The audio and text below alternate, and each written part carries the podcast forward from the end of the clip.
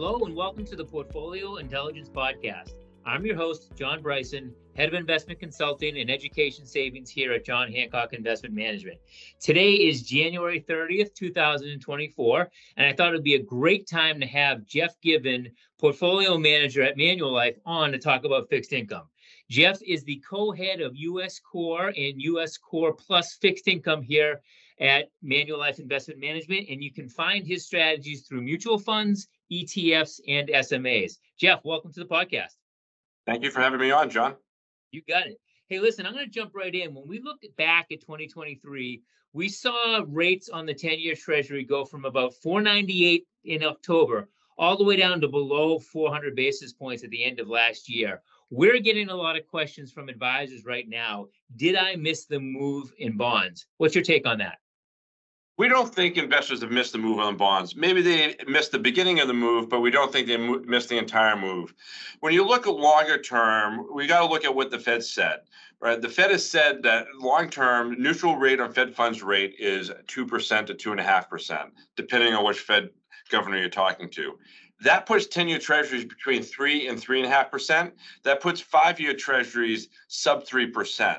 And so, you know, even if the Fed just goes to neutral, which means the Fed's not either stoking inflation or stoking growth, then rates still have a long ways to go. If the Fed has to become accommodative at some point in time, that puts Fed funds rates and the 10 year uh, at a lower level. And so, you know, I think that when you look at the rate move, we've we might have missed the beginning, but there is still plenty of time moving cash off the sidelines from money markets to intermediate from short duration to intermediate. We do believe that over the intermediate term, plays into a better total return scenario than uh, sitting on the sidelines.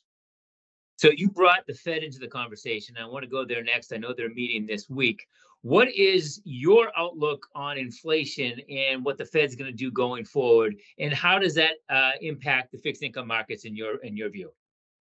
Yeah, so we do think inflation is going to continue continue to come down. When you look at some of the components, owner equivalent rent being uh, a big component of it, we do think that's going to trend lower still. It's been coming off, it's well off the highs. As everyone knows, when you sign a 12 year lease on an apartment, it's not, it takes 12 or 12 month lease, takes 12 months before that comes down. It's going to take a time to come down, but that's going to take pressure off inflation.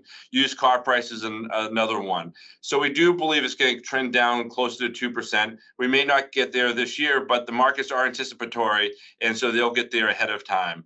We we do believe the Fed wants to cut rates, you know, three times. If inflation comes down and the Fed stays where stays where they are, it is contractionary. It's, it is restrictive. Uh, the economy has slowed some, so we we do think the Fed's going to reduce rates through the course of the year maybe not as much as the market's priced in, but lower rates. And that can, should be supportive of uh, bond market prices across the board. We should continue to see the yield curve steepen and that in, intermediate part of the curve have rates drop more than the longer end of the curve.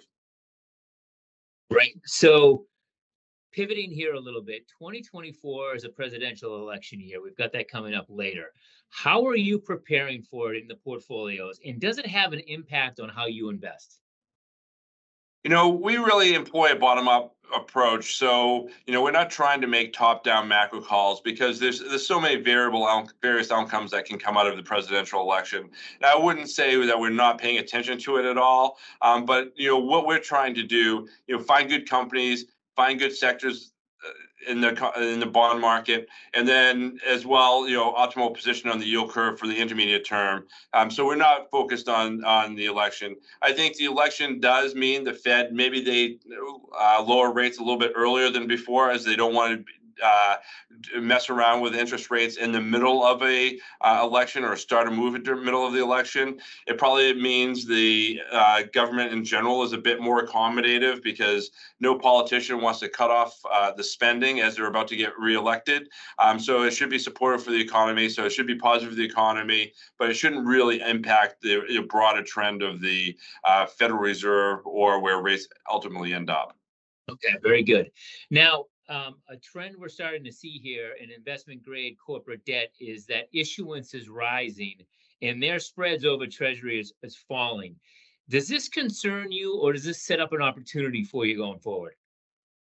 Yeah, I mean, it's not all that surprising. You know, rates are higher, uh, especially investment grade uh, spread, uh, investment grade companies. You know, it's the highest yield you can buy good companies at in more than about 15 years. So it's not surprising that uh, investors are in there, uh, especially ones that are yield focused and not as much spread uh, focused. It does provide opportunities to reduce some exposure to more cyclical areas of the market, get a bit more defensive. Uh, but it also creates opportunities to move into higher quality areas of the market, like agency mortgage-backed securities, where you're getting actually paid more to be in a high quality area, no credit risk, uh, very little prepayment risk in the mortgage market currently, um, and and do it you know with picking yield, increasing the you know the distribution of various products.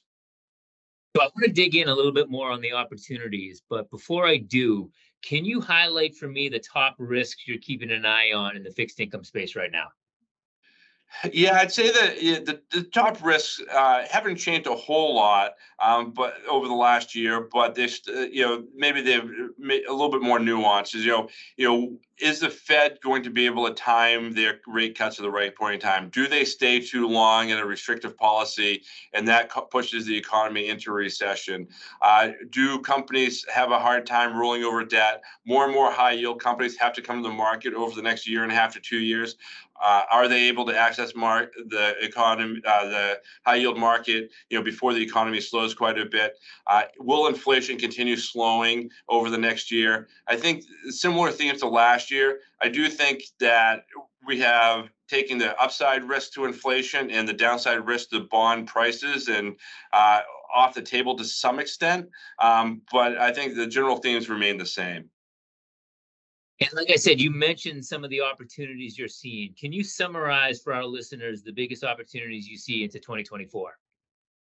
Yeah, so we mentioned one of them, agency mortgage-backed securities. We think is a great opportunity. Um, one of the that market is cheaper than it has been over the last ten years um, on a risk-adjusted basis. Uh, meanwhile, other areas like investment-grade corporates are near near the tightest levels they've been in 15 years. So that creates one opportunity. But even within investment-grade credit, there are various opportunities out there. One we like is financial institutions, specifically the banking sector, for the same rating, same quality maturity. Uh, an industrial company is trading 20 to 30 basis points below that of a, a financial institution. That usually trades on top of each other. The financial institutions have had a lot of issuance in the last year. Uh, they had to price it accordingly. Eventually, that gap will close. You can also take a look at areas like utility markets, which tends to be one of the richer areas of the marketplace, is now trading cheaper than industrials as well. Generally, people still pay the electric bill even in a recession. So it's a way to get a good consumer, more non-discretionary uh, areas of the marketplace versus consumer cyclical areas of market that if the if the economy does slow can be a greater risk. So definitely opportunities out there even with spreads at the levels that they're at Hey, Jeff, thanks so much for sharing your insights. What I took away uh, from your comments were investors have not missed the move in bonds. It started, but there's plenty more left. Uh, we have a lot of opportunities going forward. Now is a great time to get out of cash, get off the sidelines, and put that money to work. We've got a lot of different options that can help your clients to do that. So thanks for sharing that. Uh, and thanks for sharing where you're seeing opportunities. I think that will get people more excited about where to go with their assets going forward. Folks, as always, thanks for listening. If you want to hear more, please subscribe to the Portfolio Intelligence Podcast on iTunes or wherever you listen to your podcast. You can also visit our website, jhinvestments.com, to read our viewpoints on all things investing, business building ideas, and much, much more. As always, thanks for listening to the show. This podcast is being brought to you by John Hancock Investment Management Distributors, LLC, member FINRA, SIPC. The views and opinions expressed in this podcast are those of the speaker, are subject to change as market and other conditions warrant, and do not constitute investment advice or a recommendation regarding any specific product or security. There is no guarantee that any investment strategy discussed will be successful or achieve any particular level of results. Any economic or market performance information is historical and is not indicative of future results, and no forecasts are guaranteed. Investing involves risks, including the potential loss of principal.